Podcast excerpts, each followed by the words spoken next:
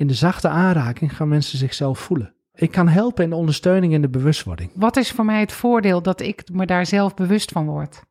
Dat je gaat herkennen waarom daar spanning zit. En dan?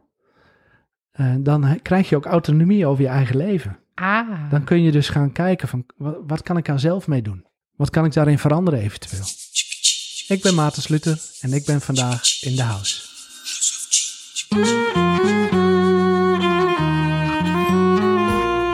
Meer autonomie over je leven. Nou, daar zijn we allemaal wel aan toe. Maarten Sluiter is craniosacraal therapeut. En als je bij hem komt, dan word je behandeld met zachte, subtiele aanrakingen die ruimte vrijmaken in de fascie. En dat is het fijnmazige bindweefsel dat overal in je lichaam om organen en botten zit en alles met elkaar verbindt. In deze podcast ga je steeds beter begrijpen wat het nou betekent dat alles met elkaar verbonden is en wat daarvan de invloed is op je leven. Maarten geeft zelfs een voorbeeld dat frustraties kunnen leiden tot een frozen shoulder. Dat hoeft niet altijd, maar dat kan. Omdat cranio zo zacht is en subtiel, maar heel effectief, is het ook heel geschikt voor de behandeling van baby's en kleine kinderen. En daarom maken we daar binnenkort een aparte aflevering over. Maarten! Hoi! Hi! Welkom in de podcast. Leuk! We gaan het vandaag hebben over craniosacraaltherapie. Zeker. Ja. Mijn passie. Ja, hè? Ja. Vertel eens waarom dat jouw passie is. Dat is mijn uh, passie geworden. Dat is eigenlijk al ontstaan, uh, alhoewel ik toen nog niks wist van craniosacraaltherapie. Uh, in de stageperiode toen ik als fysiotherapeut uh, stage liep. Ik ben van oorsprong fysiotherapeut. Oké. Okay. Um, en in mijn stage kwam ik tegen dat, uh, de beperkingen van de fysiotherapie. Dus ik merkte dat veel mensen klachten hadden, bijvoorbeeld van de nek-schouderlijn. Uh, die had ik met fysiotherapie, naar mijn idee, goed behandeld. Met massage, met oefeningen, met wat mobiliseren. En toch kwamen ze na zes of acht weken weer terug met dezelfde klachten. Oké. Okay. Um, en wat ik merkte in mijn stageperiode was dat ik uh, mensen in behandelingen kreeg die uh, klachten ontwikkelen, uh, lichamelijke klachten, um, doordat ze in een levenskluif terecht waren gekomen. Dat ze in een scheiding lagen of een baan waren kwijtgeraakt of in een moeilijke fase in hun leven zaten en dan plotseling rugklachten ontwikkelden. Okay. Of hoofdpijnklachten of uh, nek-schouder ging vastzitten. En dat is voor mij eigenlijk altijd een, een trigger geweest om te, te uh, onderzoeken van wat is er nog meer wat ik in mijn beroep kan doen. Ja, en dat kon je niet met fysio? Dat was te beperkt. Ik heb zelfs in mijn stageperiode uh, mijn scriptie geschreven over dit thema. De fysiotherapeut als praatpaal. Oh ja? Oh, dus ja? Ik heb er toen al onderzoek naar gedaan wat de mogelijkheden waren binnen de fysiotherapie. Nou, wat een hele mooie pre is van fysiotherapie is dat je tijd hebt voor mensen. Dat is al heel belangrijk. Dus je, als je goed kunt luisteren, kom je al een heel eind. Maar het gaf mij geen verklaring waarom, uh, waarom die klachten maar bleven terugkomen. En, ja. en waarom die ontstonden nadat iemand in een moeilijke fase in zijn leven zat. Bedoel je met uh, een pre dat je tijd hebt, gewoon überhaupt dat je er bent voor iemand? Of ja. Fysio uh, in het bijzonder? Nee, nee. Dat, uh, kijk, fysio werkt aan het lijf. Hè, ja. dat, dat is mooi, want dan kom je al een beetje in contact met wat daar allemaal te voelen is in je lijf. Ik denk dat wij in de complementaire zorg sowieso het voordeel hebben dat wij veel meer tijd en aandacht voor ja. onze cliënten hebben. Ja. Uh, en dat merkte ik in de fysio ook al, uh, dat je nou, twintig, vijfentwintig minuten tijd hebt voor iemand. Dat is veel meer dan ze bij een huisarts bijvoorbeeld uh, krijgen. Ja. Dat is al een voordeel. En het voordeel van een fysio is ook dat hij met het lijf werkt. En het ja. lijf is, is het gereedschap waar wij alles in... Uh, mee doen en in opslaan en in vasthouden en uh, in leven. Ja. Uh, alleen in de fysiotherapie is dat heel beperkt, want je kijkt alleen naar het bewegingsapparaat en, en niet naar uh, het verhaal eronder. Waarom ja. is, dat, is die rugklacht ontstaan? Wat heeft het uh, met de stress te maken? Ja. Dus dat is heel lang mijn zoektocht geweest. Totdat ik op, uh, op een gegeven moment, ik ben via de fysiotherapie, ben ik manueel therapie gaan doen. Ik ben in Duitsland terechtgekomen, uh, waar ik nog steeds twee dagen in de week werk. En op een gegeven moment, tijdens een gezamenlijke pauze met een collega, uh, die vroeg mij, hey Maarten, um, ik heb een hele leuke module gedaan bij het Upledger Instituut. Uh, de craniosacraaltherapie één. Uh, wil je eens komen voelen? Ja. Ik zei, nou, prima. Dus ik ben gaan liggen. En ik, voor mijn gevoel deed hij niks. Ja. En er gebeurde van alles in mijn lichaam. Ja. En toen dacht ik, oh, dit zou het wel eens kunnen zijn waar ik nou op zoek ben. Ah. Ja. Oh, ik herken dat, want ik heb mijn allereerste acupuncturist die nog steeds natuurlijk mijn held is, omdat hij mij uh, echt permanent van mijn rugklachten af heeft geholpen met acupunctuur in echt zes behandelingen. Mm-hmm. Maar hij vulde dat ook aan met cranio en dat was een, dat was zo'n fijn, uh, fijn gevoel. Dat was zo bijzonder. Ja, ja, ja. Het is, het is een hele bijzondere therapie, vind ik ook. Ja, ja. Ja.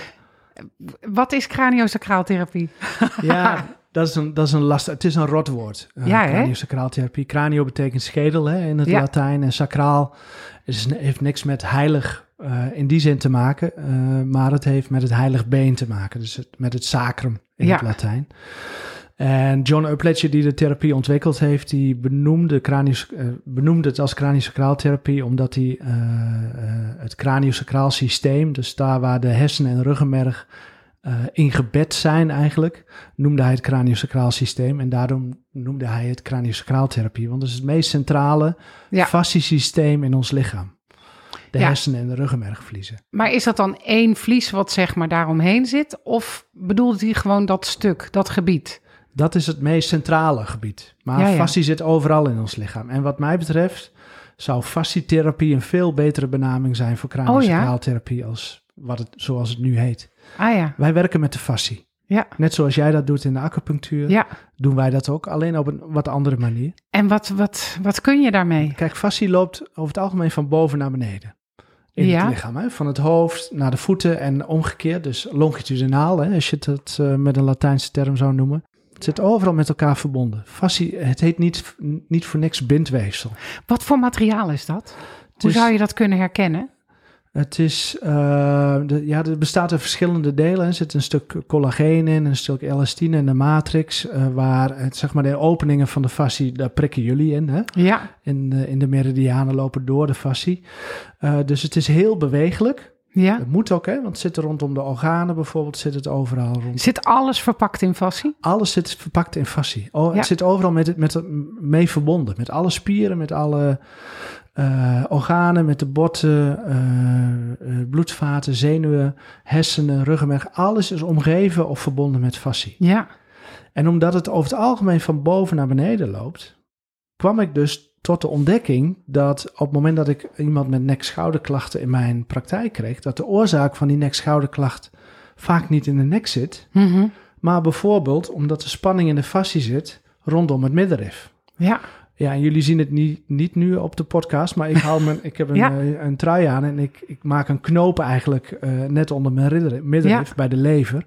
Dus als daar spanning zit en ik maak een knoop in mijn, in mijn t-shirt, ja, dan krijg ik trek, ja. bijvoorbeeld naar boven, naar mijn nek-schouderlijn toe. Ja. Dat is een hele typische uh, verbinding ja. uh, die vaak voorkomt. Dus als craniosacraaltherapeut werk ik dan niet in eerste instantie in de nek, maar ga ik op zoek naar waar zit de spanning in het lijf, in het bindweefsel. In en hoe fascie. Ga je daarna op zoek dan? Hoe vind je dan waar dat dat zit? Ja, dat kun je voelen. Hè? Dus ik geef ook les aan, de, aan het Upledger Instituut. Ik ben ook ja. docent en uh, daar leren we ook uh, de studenten technieken aan om die spanning te kunnen voelen in het lichaam. Zowel de fysieke spanning als de energetische spanning, die uh, spanning in de fascie oplevert. Mm-hmm.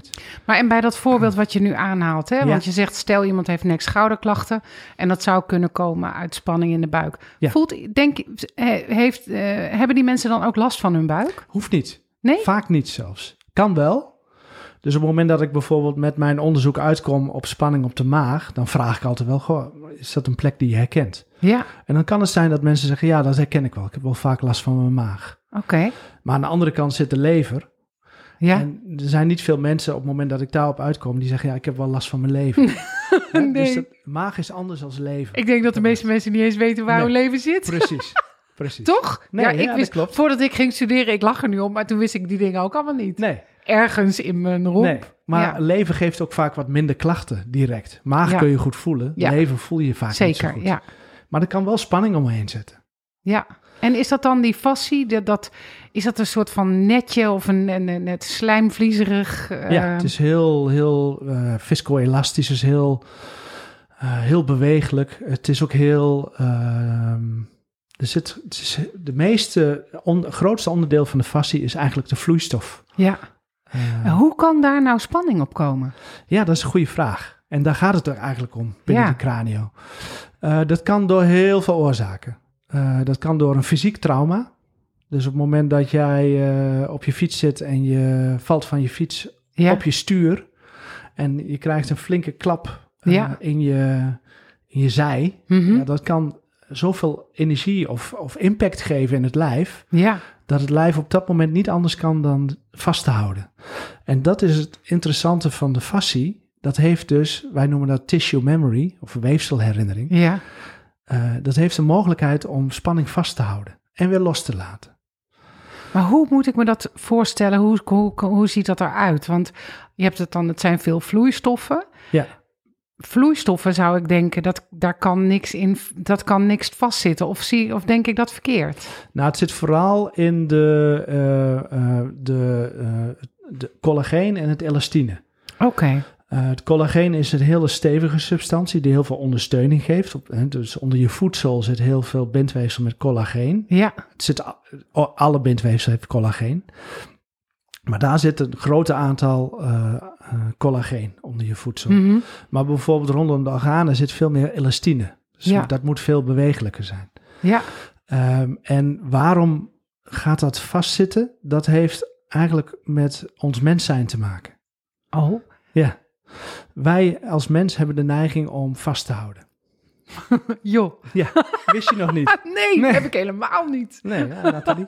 Alweer wat geleerd. Ja. Ja, ja en ik, ik denk, de luisteraars zullen het herkennen op het moment dat jij over de autobaan uh, rijdt en plotseling voor je gaat iemand heel hard op de rem en je moet heel hard zelf remmen. Uh, die, die adrenaline of die angst die je op dat moment voelt, dat voel je letterlijk in je lijf. Ja, ja, ja. En uh, op het moment dat je dat goed kunt verwerken, dus je, wij zeggen dan heb je een goed adaptief vermogen, dus je kunt daar goed mee omgaan, ja. dan kan het zijn dat je een uur later denkt van, ben je het alweer vergeten? Maar op het moment dat je al eerder een ongeluk hebt gehad, bijvoorbeeld, ja. en dat gebeurt dan opnieuw bijna, dan uh, refereert dat aan het oude, oude trauma, noem ik het maar zo, of de oude gebeurtenis, en dan kan het veel harder binnenkomen. Dan kan het eigenlijk opgeteld worden op Uh, wat er toen gebeurd is. En ja. dat geeft een herinnering. En dan komt misschien de, uh, het oude gevoel weer omhoog. En die herinnering, zit die in dat weefsel, zeg ja, jij? Ja, dat is heel, heel opvallend en heel frappant. Verbaas ik me elke keer weer op, uh, op het moment dat ik mensen ga behandelen. En ik leg mijn handen op het lijf. Hè, want dat heb ik nog niet verteld. Maar cranio is echt een, een lichaamstherapie. Dus ik, ik raak aan. Ja. Uh, op het moment dat ik mijn handen neerleg, gaan mensen zichzelf voelen. In hun ja. lichaam. Ja, ja, ja, ja. Dus uh, op het moment dat ik jou zeg, goh, uh, Nathalie, voel je schouderblad eens. Dat is heel verrekte lastig. Ja. Maar als ik mijn hand daar neerleg, wordt het veel makkelijker om jezelf te gaan voelen. Mm-hmm. Dus via die aanraking uh, gaan mensen in hun lijf voelen in de, in de dingen die de fascie heeft opgeslagen of vastgehouden. En dat zijn ook vaak goede dingen hoor. Dat kan mm-hmm. ook uh, de kracht zijn of de liefde of ja. het plezier. Um, maar ook de pijn of de angst of ja. het verdriet of de boosheid. Um, dat zit allemaal in ons lijf. En op het moment dat ze daarmee in contact komen... Ik ga volgens mij helemaal voorbij aan de vraag nu. Maar ik ben gewoon aan het vertellen. Ja. Ja, op het moment dat mensen daarmee in contact komen... dan gaan ze ook vaak zien... Oh ja, ik voel, uh, ik voel wat beklemming bijvoorbeeld. Ja. Als je daar je handen neerlegt, voelt het beklemmend. Mm-hmm. En cranio gaat ook vaak, is niet alleen een lichamelijk aanraken, maar er zit ook een stuk dialoog in op het moment dat dat nodig is om mensen duidelijk of, of te ondersteunen in waar gaat het over, waar heeft het mee te maken. Is dat, want wat jij zei, want toen ik jou belde van uh, zullen we, laten we een podcast gaan maken over cranio en ja. op wat voor klachten komen mensen bij jou, zei je, ja maar ik behandel helemaal geen klachten, nee. ik behandel de mens. Ja. Is dit wat je daarmee bedoelt? Ja, zeker. Ja. Uh, want de klacht is het symptoom.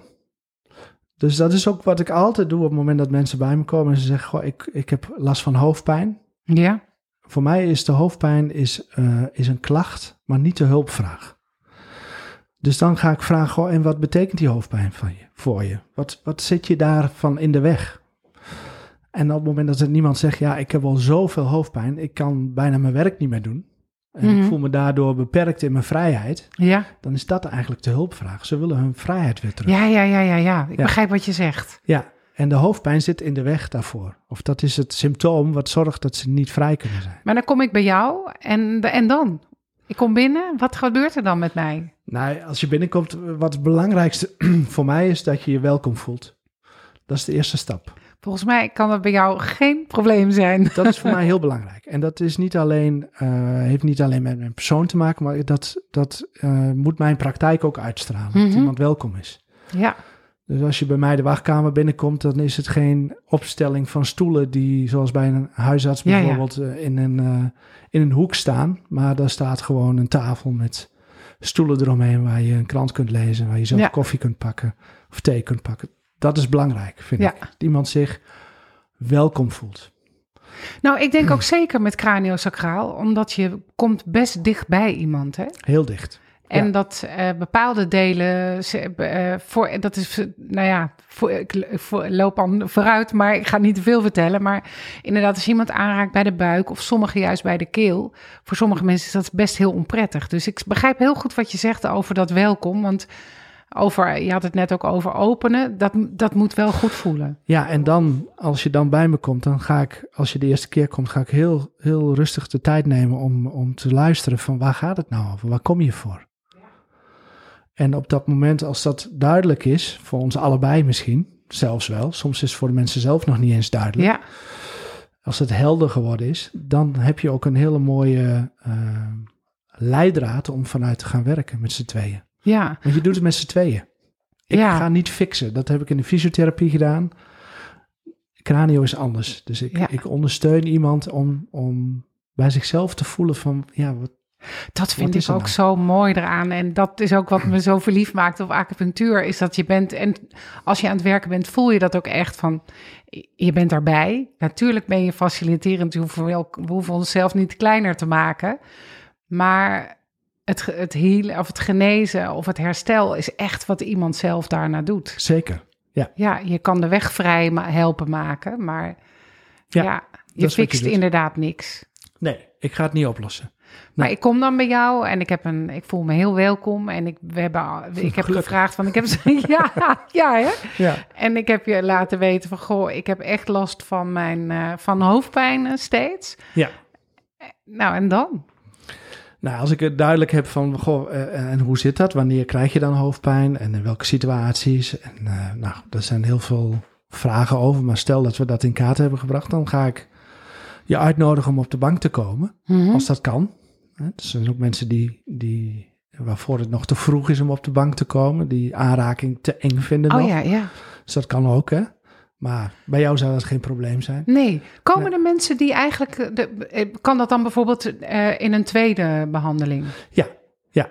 En, en, uh, want op, op het moment dat het, uh, wat vaak, of niet vaak gebeurt, niet vaak, maar het zou kunnen zijn dat iemand heel veel verlangen heeft om aangeraakt te worden, maar dat in hun verleden uh, daar over de grens is heen gegaan bij hun. Ja. Uh, waardoor uh, het aanraken bijvoorbeeld in de eerste of tweede behandeling nog niet mogelijk is. Ja. En dat is heel goed afstemmen, want mensen zijn heel meegaand. Oh ja, ja, ja, ja, ik begrijp je. Uh, dus als ik zeg, want het eerste wat ik doe als iemand op de bank ligt, is vragen, mag ik je aanraken? Ja. En uit, uit een soort wenselijk gedrag zeggen vaak mensen, ja, tuurlijk. Ja. Maar dan is het goed om te luisteren voor mij van, is dat ook echt een ja? Of is het eigenlijk van, nou, eigenlijk niet. Mm-hmm. Want dan moet ik iets anders gaan doen. Moet ja. ik eerst voorwaarden scheppen om überhaupt te kunnen gaan behandelen. Ja. Of te gaan aanraken. Ja. Maar stel, ik ja. heb gevraagd, van, mag ik je aanraken? En het, het is een echt een overtuigend ja. ja. Dan ga ik voelen in je lijf van waar zit de spanning. Hoe doe je dat? Um, ja, er zijn energetische technieken voor om, uh, om direct te voelen van waar zit de meeste spanning, de primaire spanning in jouw lichaam. Uh, maar je kunt ook uh, via, uh, wij noemen dat fasciaal verglijden, dus kijken van hoe verglijdt de fascie in het lijf, om te kijken waar zit, de, zit spanning in het lijf. Dan kom je op meerdere plekken uit. Maar dan heeft iemand is volledig gekleed. Ja, kleren. En daardoorheen kan je dat gewoon voelen? Ja, ja. ja dat kun je voelen. Ja. Energie uh, houdt niet op, hè? In het, uh, mm-hmm. uh, het blijft niet alleen in het lichaam, maar is ook buiten het lichaam voelen, voelbaar. Ja. Wij zijn met de cranio wel aanraakmensen. Dus ik voel graag aan het lichaam. Ja. En niet buiten het lichaam. Ja. Ja, en dan ga ik, ga ik aan de slag. En dan kan het, afhankelijk van de hulpvraag, uh, kan ik kijken van, ga ik meteen naar de plek waar uh, de energetische spanning zit. Dus het, uh, waar misschien de lading zit of de emotie zit. Ja. Of komt iemand met, met een echt een structureel verhaal, met hoofdpijn, en is nog niet duidelijk of daar een emotioneel achtergrond achter zit. Mm-hmm. Dan begin ik in de structuur. Dus dan begin ik bijvoorbeeld met het bekken. En dan ga ik langzaam omhoog richting het hoofd. En wat doe je? Het wat hele doe je? Lijf wat voelen. Doe je dan? Hoe, nou, hoe, hoe zien die aanrakingen of dat voelen? De, de, wat, wat is bijvoorbeeld anders dan een masseur of anders dan een fysiotherapeut? Nou, als fysiotherapeut deed ik altijd. Ik ja. kan niet over masseur spreken, maar ik denk dat de masseur ook vaak doet. Ja. Doe, zeg ik toch iets over een masseur? ja, ja, ik begrijp wat je bedoelt. Ja. ja. Uh, dus dat heeft meer met fixen te maken. En cranio heeft veel meer met uitnodigen te maken. Dus eigenlijk, de techniek is ontzettend zacht. Ja. Uh, een hele zachte aanraking. En waarom? Want ik heb geleerd vanuit mijn fysiotherapie, als ik uh, als iemand met een schouderklacht komt bijvoorbeeld, en ik ga met een frozen shoulder, hè, een, ja. een uh, echte flinke bewegingsbeperking in zijn schouder, en ik ga daar aan mobiliseren, dan krijg ik afweerspanning in het lichaam. Ja. En dat wil ik niet, want dan kan iemand zichzelf niet meer voelen in zijn lijf. Dan ja. gaat hij bezig met de pijn die hij voelt. Um, en gaat hij in afweerspanning. Of er zijn ook mensen uh, die eigenlijk hun schouder dan inleveren en zeggen, nou, hier heb je mijn schouder, ga je gang. Ja. Ik ga, in mijn gedachten ben ik uh, boodschappenlijstjes aan het uh, maken. Ja. Dus die leveren eigenlijk hun schouder in. Ja. Uh, van fix het maar. En wat is daarvan het nadeel? Hebben geen contact meer met hun eigen lijf op dat moment. En cranio, in de zachte aanraking gaan mensen zichzelf voelen. En wat is daarvan het voordeel? Dat je dan gaat voelen wat je bewust wordt van wat je allemaal in je lijf vasthoudt. En wat kun je daarmee? Ik kan, ik kan helpen in de ondersteuning en de bewustwording. Voor mij als cliënt, wat is voor mij het voordeel dat ik me daar zelf bewust van word? Dat je gaat herkennen waarom daar spanning zit. En dan? Uh, dan krijg je ook autonomie over je eigen leven. Ah. Dan kun je dus gaan kijken van, wat kan ik daar zelf mee doen? Hoe kan ik daar, hoe kan ik dat integreren in mijn leven nu? Wat kan ik daarin veranderen eventueel? Uh, maar wat voor mij heel veel gedaan heeft in te ontdekken hoe goed cranio kan werken, was een patiënt die kwam met schouderklachten. Dat is eigenlijk een heel simpel voorbeeld, maar het laat zien hoe cranio denkt en werkt. Ja. Met een frozen shoulder. En uh, toen was ik net begonnen met, uh, met cranio. En die had ik eerst fysiotherapeutisch behandeld en manueel therapeutisch. Dus uh, doorbewogen en gemobiliseerd. En het schoot niet op. Mm-hmm. En ze kreeg eigenlijk alleen maar meer pijn. Toen zei ik, goh, weet je, ik ben met een nieuwe opleiding bezig. Kranische kraaltherapie. Mag ik het dus op een andere manier proberen? Dus haar rechter ja. schouder was beperkt. Dus ik kwam in mijn diagnose techniek ja. kwam ik uit op haar lever. Daar hebben we het al over gehad. Ja. Dus ik heb daar op cranio uh, structureel gekeken of ik dat kon ontspannen, die fascia. Nou, dat ging aardig goed. En uh, toen na de eerste behandeling losgelaten of gezegd, nou, kijk eens hoe het gaat. En ja. toen zei ze, goh, dat heeft echt geholpen. Oh ja. Ik kon echt uh, mijn, hand, mijn arm uh, een week lang beter omhoog krijgen. Veel beter. Maar daarna ah, ja. is het weer teruggegaan. Ja. Dat heb ik twee of drie keer herhaald, maar het kwam steeds hetzelfde patroon. Ja. Ze zei, goh, uh, ik, we kunnen ook nog wat dieper gaan kijken. Wat jouw leven te vertellen heeft. Ja. En toen kwam het verhaal eruit. Toen zei ze van ja. En toen ze in contact kwam met het gevoel. En, de, en er zat heel veel frustratie. Dat ken je. Ja, van de lever. En veel, veel boosheid, frustratie als emotionaliteit bij mm-hmm. zich. Toen zei ze ja. Die frustratie die ik voel nu in mijn lijf. Die heeft te maken met mijn man. Want die is ongeneeslijk ziek. En hij is nogal claimend. En hij verwacht van mij dat ik continu ben. Ach, en daardoor ja. heb ik geen leven meer. Dus die frustratie en dat dilemma wat zij voelde, dat kwam dat eruit. Zorgde, dat kwam eruit. En kwam dat op, op het moment dat jij zeg maar met jouw handen bij die lever was en zij, dan, dan begint dat verhaal te lopen dan, zeg dan maar. Zij ik, voelt dat, ja, ja, ja.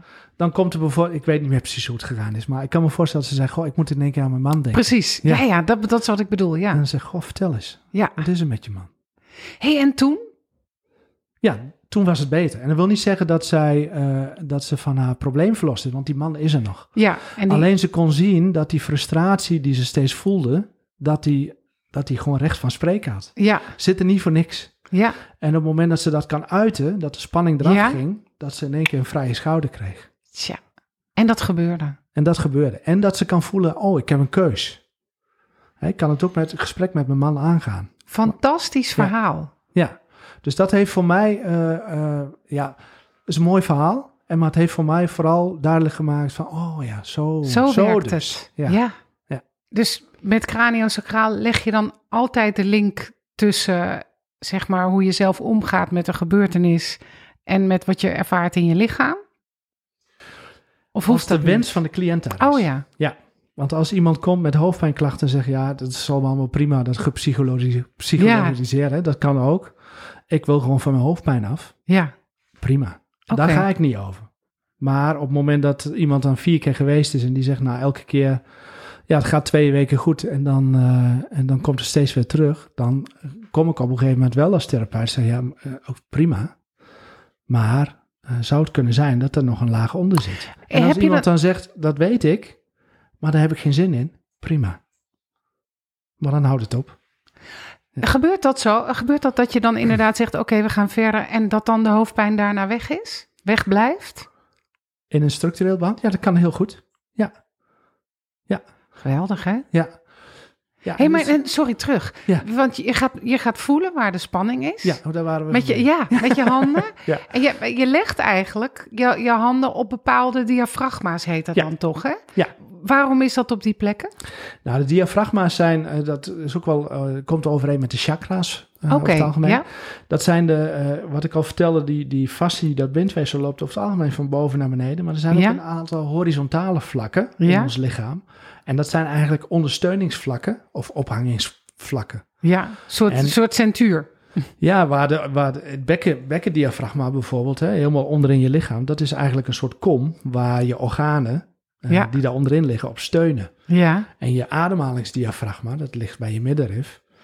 Daar zitten eigenlijk een aantal organen aan opgehangen. Zo mm-hmm. heeft elk diafragma heeft de functie om, om uh, als ondersteuning of als ophanging ja. in het lijf. En daar ja. leg jij je handen? Ja.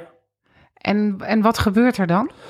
Nou, dan, dan uh, ik maak contact. Wij noemen dat versmelten, een hele zachte aanraking. Neutraal is daar heel belangrijk in. Hè? Dus ik, ik, ik ga niet op zoek naar iets. Ik ga er ook niks uithalen. Maar ik probeer eigenlijk alleen maar mijn handen aanwezig te laten zijn. Ja. Zodat iemand zichzelf kan gaan voelen. En wat, gebe- en wat gebeurt er dan? Dan kan het zijn dat iemand... En dan kan het ook nog zijn als ik merk van... hé, hey, ik heb contact met, die, met, met het li- lichaam en ik voel die fascie. Dan kan, het merk, kan ik merken dat ik naar een bepaalde plek getrokken word. Ja. Um, en dan kan ik dat volgen, kan ik mijn handen neerleggen. En dan gaat iemand voelen in zijn eigen lijf. En dan kijk ik wat er komt. Wat zou er dan kunnen komen? Nou, op het moment dat het bindweefsel gewoon ontspant, dan komt er warmte vrij bijvoorbeeld. Voel jij dan warmte in je handen? Ik voel warmte en de cliënt ook. Oh, dat ja? is heel normaal, hè? Want dat is gewoon een normaal fysiologisch iets, natuurkundig ja. iets. Als iets in beweging komt, komt er warmte vrij. Ja. En ik vergelijk fascie wel eens met een elastiekje. Mm-hmm. Als je in een elastiekje uh, spanning draait, dus ja. je draait hem een beetje op slot en je laat hem weer los, dan beweegt hij terug in zijn oude vorm. Ja. Uh, bindweefsel of fascie heeft dezelfde eigenschap. Ja. Dus het gaat op zoek naar zijn oude vorm. En in die beweging, in het loslaten, komt de warmte vrij. Ja. Dus dat kunnen mensen voelen. En, en soms kan je dat voelen ook, ook in... als een soort... Uh... Ja. Het kan een diepe zucht zijn. Het kan een ontspannen van het weefsel zijn.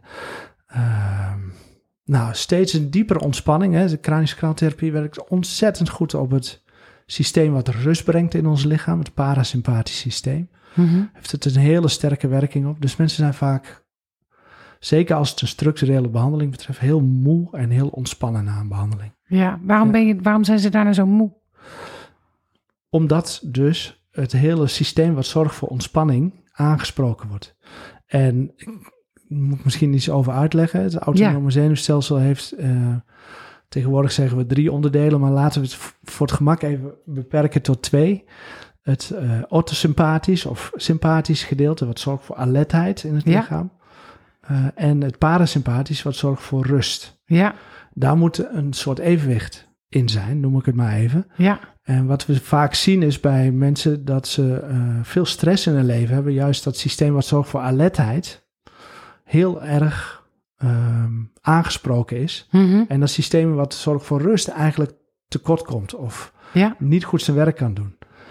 Waardoor mensen slecht gaan slapen bijvoorbeeld. Of onrustig zijn. Of inderdaad lichamelijke klachten gaan ontwikkelen. Ja. Omdat dat lichaam continu onder stress staat. Ja. En dat is alleen al heel mooi in de cranio. Ook al werk je alleen maar in de structuur. Dus in de ontspanning van het weefsel. Dat dat systeem wat zorgt voor rust aangesproken kan worden. Waardoor er een beter evenwicht komt. En vaak of soms is dat genoeg ja. voor mensen. En soms moet je ook kijken naar wat maakt het nou. Dat, dat die alertheid zo ja. hoog is. Ja. Waar zit dat in? Maar zou dat bijvoorbeeld ook kunnen komen?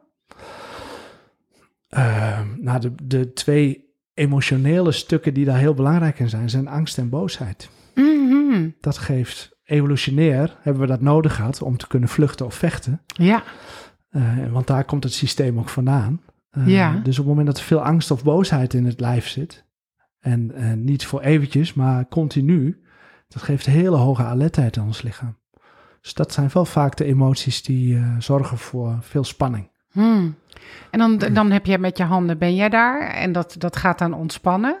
Zo'n ja. diafragma, bijvoorbeeld bij je ademhalingsdiafragma. Of, en, en dan, wat gebeurt er dan daarna? Um, op het moment dat er een zekere mate van ontspanning komt, ga ik door naar een volgend station. En dan ga ik eigenlijk het hele lichaam door. Vanaf ja. het bekkendiafragma. Uh, hoger naar het borstgebied, naar, naar het hoofd. Alle schedelbotten ja. ook uh, kan ik behandelen. En zelfs ook het hele mondgebied. Ja. Uh, dat is ook nog een heel mooi indicatiegebied uh, binnen de kranische kraaltherapie. Ja. Omdat daar ook vaak heel veel klachten vandaan komen. Vandaan zelfs? Daar komen ja. klachten vandaan? Ja. Zoals bijvoorbeeld? Hoofdpijn. Oh ja? En heel goed, ja. Kan je eens een voorbeeld geven van misschien iemand die in jouw praktijk was die waarbij hoofdpijn kwam uit, uh, uit dat mondgebied? Of hoe kan dat, hoe kan dat zo gaan? Ja, nou dat kan door, vaak zie je dan toch wel dat er een trauma bijvoorbeeld aan de grondslag ligt. En ik kan voor mezelf spreken, ik ben als kind uh, toen ik vanuit, vanuit scouting uh, naar huis fietste, uh, had ik een hele lange sjaal van mijn voetbalvereniging om en die kwam in het voorrad. En toen ben ik over de kop geslagen. En het grappige is dat, of dat is niet helemaal niet grappig, maar het, het rare is dat je op het moment dat je over de kop slaagt vaak, vaak je uh, stuur vast blijft houden. Dus ik ja. heb mij opgevangen met mijn gezicht. Oh nee, oh, oh ja, je voelt hem al. Oh, ik zie het ja. voor me, ja. ja. En wat er dus gebeurt is een hele grote impact in dat aangezicht. Ja. En dat aangezicht heeft een hele directe verbinding. Ik zal je besparen hoe dat precies zit. Maar dat heeft een directe verbinding met de andere schedelbotten. En zeker met het sphenoïd. Dat ja. is een botstuk wat heel centraal in de schedel ligt. Um, daar heeft het verbinding mee. En op het moment dat er een flinke impact komt, kun je je ja. voorstellen wat voor een invloed dat heeft. Niet alleen op het gebit, maar ook op verkoudheidsklachten. Want dat gaat allemaal dicht zitten. Oké. Okay. Dat kan in ieder geval. Ja. Of je kunt er hoofdpijn voor krijgen. Dus dan is het heel belangrijk om daarna te gaan kijken en te kijken hoe beweegt dat allemaal ten opzichte van elkaar. Is daar goede bewegelijkheid in al die botstukken in het aangezicht? Nou kan ik me voorstellen dat je, toen jij klein was, dat er geen craniosacraal therapeut nee. was. Kan je dat na, als je veertig, vijftig jaar bent, nog steeds weer goed krijgen? Er zit altijd muziek in. Ah, ja, ja. ja, ja. En wil niet zeggen dat het helemaal... Uh, kijk, een kind is natuurlijk... Uh, op het moment dat je er heel vroeg bij bent, kun je veel meer bereiken dan op latere leeftijd. Mm-hmm. Maar zeker nog heel veel mogelijk. Oh ja? ja. Over kinderen. Jo, ik hoor ook vaak dat uh, baby's die uh, goed geholpen kunnen worden. Zeker. Omdat die... De, wat, hoe zit dat dan? Zit er achter in hun nek iets vast? uh, dat kan, maar dat hoeft niet. Oké. Okay. Uh, huilbabies hoor je vaak. Huilbabies, ja, of onrustige baby's. Uh, het kan zijn dat er in de nek wat vast zit uh, door de bevalling. En dan uh, zie je dat uh, de nervus vagus, hè, die, die loopt daar langsop of doorheen. Dat is een hele grote zenuw. Hele grote zenuw. Die zorgt voor rust in het lichaam. En ook alle spijs, bijna alle spijsverteringsorganen ja. verzorgt. Um, op het moment dat daar spanning in dat nekje zit en die nervus vagus doet zijn werk niet goed, worden kinderen on, onrustig. Omdat ja. het systeem wat voor rust zorgt niet goed zijn werk kan doen. Ja. En ze kunnen ook buikkrampjes krijgen daarbij. Dat kan een oorzaak zijn voor Want onrust. Dat, dat is wat ik ook fascinerend vind. Wat soms mensen niet um, misschien voldoende weten. Of het is ook super boeiend. Maar uh, die fascie, dat zit inderdaad door het hele lijf. Mm-hmm. Maar uh, kan je nog iets uitleggen over inderdaad zo'n zenuw? Want als het natuurlijk... als er restricties zijn, je hebt die hele computerkamer vanuit je in je hoofd, zeg maar. Dus je hoofd en je buik en uh, alles. Yeah. Maar daar lopen alle de bedrading, dus de ja, zenuwen die lopen, ja. Maar die kunnen dus ook klem komen te zitten. Ja, want die zijn ook weer omgeven door fascie. Ja. He, dus al die, die zenuwen en al die bloedvaten en al die structuren die lopen door fascielagen heen. Dus als er spanning in de fascie komt... He, ik, ik laat even ja. twee vingers zien waar, waar ik zeg maar een, een, een bloedvat of ja. een zenuw erheen laat lopen. Als er spanning zit, knelt het af. Ik noem het maar heel plastisch. Ja. Uh, waardoor uh, storingen ontstaan. Ja, dus vandaar dat je... Is dat de uitleg waarom het soms kan zijn dat je inderdaad buik- of darmproblemen hebt, terwijl dat ergens... Misschien kan dat, dat je darmproblemen hebt, dat die veroorzaakt worden door een beklemming ergens in je nek of in je hoofd? Dat kan, dat kan. Ja, maar het hoeft niet hoor. Nee, nee het hoeft niet, maar nee, dat soort gekke wel. relaties, die zouden... Ja, zeker. Dat zijn en, de verbindingen die je, die je, die je gaat en, voelen. Ja, en dat soort dingen, daar kom je volgens mij moeilijk achter als je... Uh, niet k- anders kijkt dan holistisch. Ja, en het mooie van Cranio daarin is dat wij voelen. Maar je kunt je ook voorstellen, ik heb ook wel eens iemand gehad die uh, klachten van haar rug bleef houden, waar ik ging voelen en kwam op, op uh, hè, want we hebben de kleren aan in de behandeling. En toen kwam ik uh, onder in het, in het bekkengebied uit. Ja. En toen bleek dat ze daar een litteken had van een uh, ah, ja. sectio. Dus een, van, uh, keizersnee. Keizersnee, ja, ja, dankjewel. Ik zat te zoeken. Ja, ja. Kan je uh, daar ook wat mee? Ja, zeker. Want ik weet dat dat met acupunctuur ook kan. Maar goed, niet iedereen houdt van naalden. Nee, en het mooie is dan bij Cranio is dat ik kijk... Uh, ik, dat litteken kan ik wat ontspannen met uh, fascietechnieken. Ja. Maar hier ging het om het verhaal wat erachter zit. Want, ah, ja, ja, ja. ja, ja. Want de lading op dat uh, litteken kwam... omdat zij nooit een seksueel gewild heeft. Geen keizersnee gewild had. Ja, ja. Dus dat was plotseling en daar was ze door overvallen. En dat, dat, dat wilde ja. ze helemaal niet. Dus er zat heel veel lading op die keizersnee. Ja. En toen? Hoe is, hoe is dat, hoe is dat verlopen? De behandeling bedoel je? Ja. Nou, op het moment dat ze dat gaat voelen en kan zien van... oh ja, die rugklachten, want het, hè, dat, dan trekt het ook in dat bandweefsel richting de rug. Hè, want dat zit ook weer met ja. elkaar verbonden. Op het moment dat ze dat kan zien en het kan loslaten van, oh ja, daarom. En ik ben daar niet in gezien, want ik wilde het eigenlijk niet. Ja. Uh, op het moment dat daar een inzicht komt, kan ze, kunnen ze het vaak loslaten. En ook de emotie eruit kunnen laten, het verdriet en, ja. uh, en misschien de boosheid over dat dat zomaar gebeurd is, zonder dat ze daar zelf een stem over had, want daar ging het over. Kan ze het loslaten en dan gaat de, gaat de spanning van de, gaat eraf van dat stuk. En waren daarna haar klachten ook? Ja, uh, ja. ja dat kan, soms is het één behandeling. Ja. Maar je kunt je voorstellen op het moment dat daar in het, in het leven veel gebeurd is... dat je wel een aantal keren nodig hebt om daar goed rust in te krijgen. Ja, hey, en de klachten zoals wat je nu heel veel ziet... veel mensen hebben last van hun darmen. Ja. Kan je daar iets mee? Ja, ik denk dat er heel veel darmklachten ook met stress te maken hebben. En met die nervus vagus ook. Hè? Dus dat systeem wat zorgt ja. voor stress en rust... dat daar geen evenwicht in zit. Um, daar kun je heel veel goeds in doen. Ja? ja, en dan ook echt uh, darmklachten zoals uh, colitis, dus echt ontstekingen ja, of Crohn. Prikkelbaar darmsyndroom, Crohn. Oh ja? ja. En dat wil niet zeggen dat ik het wegkrijg, maar ik kan wel heel veel ondersteunen in, uh, in het uh, draaglijke maken of het uh, behapbaarder maken. Uh, soms ook in het begeleiden van het emotionele stuk waar ze in zitten. Want dat is natuurlijk een enorme beperking voor hun leven. Ook, Zeker, als ze die ja. krachten krijgen. Dus daar kun je ook in ondersteunen. Wat doet het met je? Werk je ook, ook wel samen? Ja, werk je ook samen met andere, andere, uh, andere artsen of andere zienswijzen dan? Dat de ene dit doet omdat je zegt ik kan begeleiden in het... Uh, bijvoorbeeld veel mensen hebben natuurlijk medicatie voor dit soort ontstekingen. Ja. Ja, dat is, vind ik altijd een lastige, hè? Want uh, ik, ik wil niet uh, op de stoel van de, van de huisarts of van mm-hmm. de specialist gaan zitten. Maar uh, soms zeggen mensen zelf van, nou, weet je, de behandeling doet mij zo goed. Wat denk je, zal ik, zal ik eens kijken of ik wat kan minderen in de medicatie? Precies. En dan zeg ik, ja, daar ga ik niet over. Ik kan het me voorstellen dat, dat je misschien met minder zou kunnen. Ja. Maar overleg het even met je specialist. Dat begrijp ik, ja. Ja. En dan zie je vaak dat ze wel met minder medicatie kunnen. Ja, nou, ja. Dat, bedoel, dat is fa- fantastisch, toch? Ja, ja zeker. Ik bedoel, medicatie ja. is fijn in urgente situaties... maar het is toch vooral iets waar je niet altijd uh, mee door wil blijven gaan? Nee, want uh, ja, vanuit de osteopathie... Uh, Cranio komt uit de osteopathie, zeggen we... medicijnen kunnen gevaarlijk zijn. Ja. Dat is een zware uitspraak. Maar ze brengen wel het normale evenwicht... wat het lichaam heeft, zelfgenezend vermogen... breng ze wel uh, in de war. Ja. Ja. Uh, dus als het met zo min mogelijk medicijnen kan, is dat alleen maar uh, voortaalhaft, zou ik willen zeggen, ja. uh, van voordeel. Ja. Ja. Hey, en gemiddeld hoeveel behandelingen komen mensen bij jou? Kan, is daar, kan je daar iets over zeggen? Hij is heel wisselend. Uh, sommige behandelingen gaan snel, dus dan is het twee of drie behandelingen maximaal.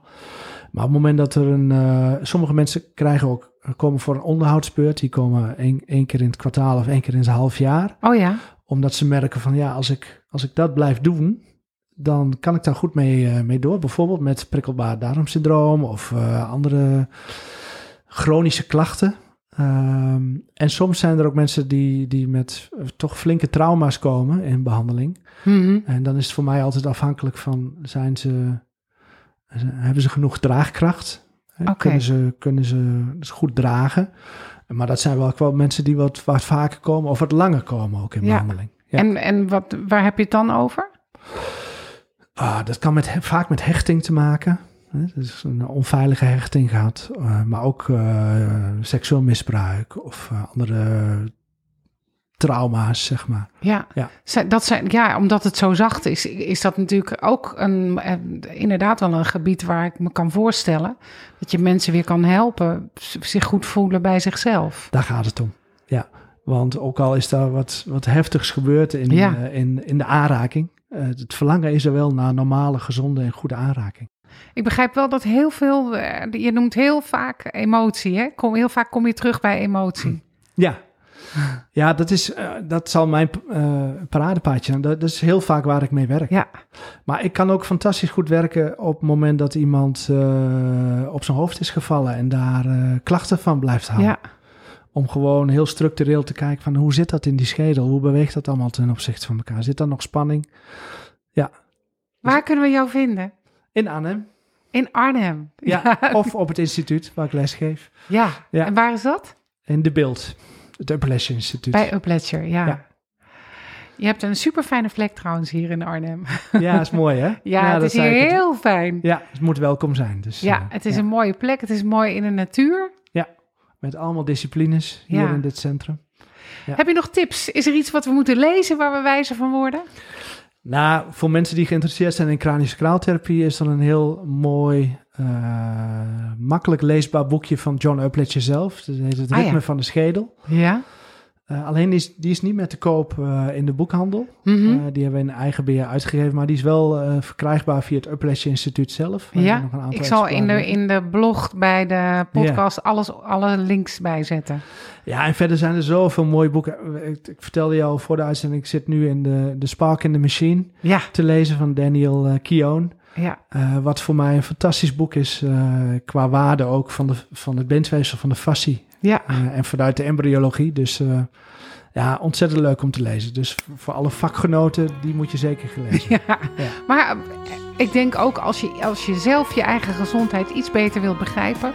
Of daar iets meer van die magie uh, eigenlijk wilt uh, uh, demystifyen. Dan ja. is het ook een heel mooi boek. Ja, het is echt, ja. het is echt een klassieker. Nu al, vind ik. Ja. Ja. Ja. Dankjewel, Maarten. Alsjeblieft, Natalie. Is er nog iets wat ik ben vergeten om aan je te vragen? Geen idee. Vast wel. Volgens mij niet. Ja. Nee. Nou, dankjewel. Te gek. Ja. Ja, graag gedaan. Ik vond het leuk.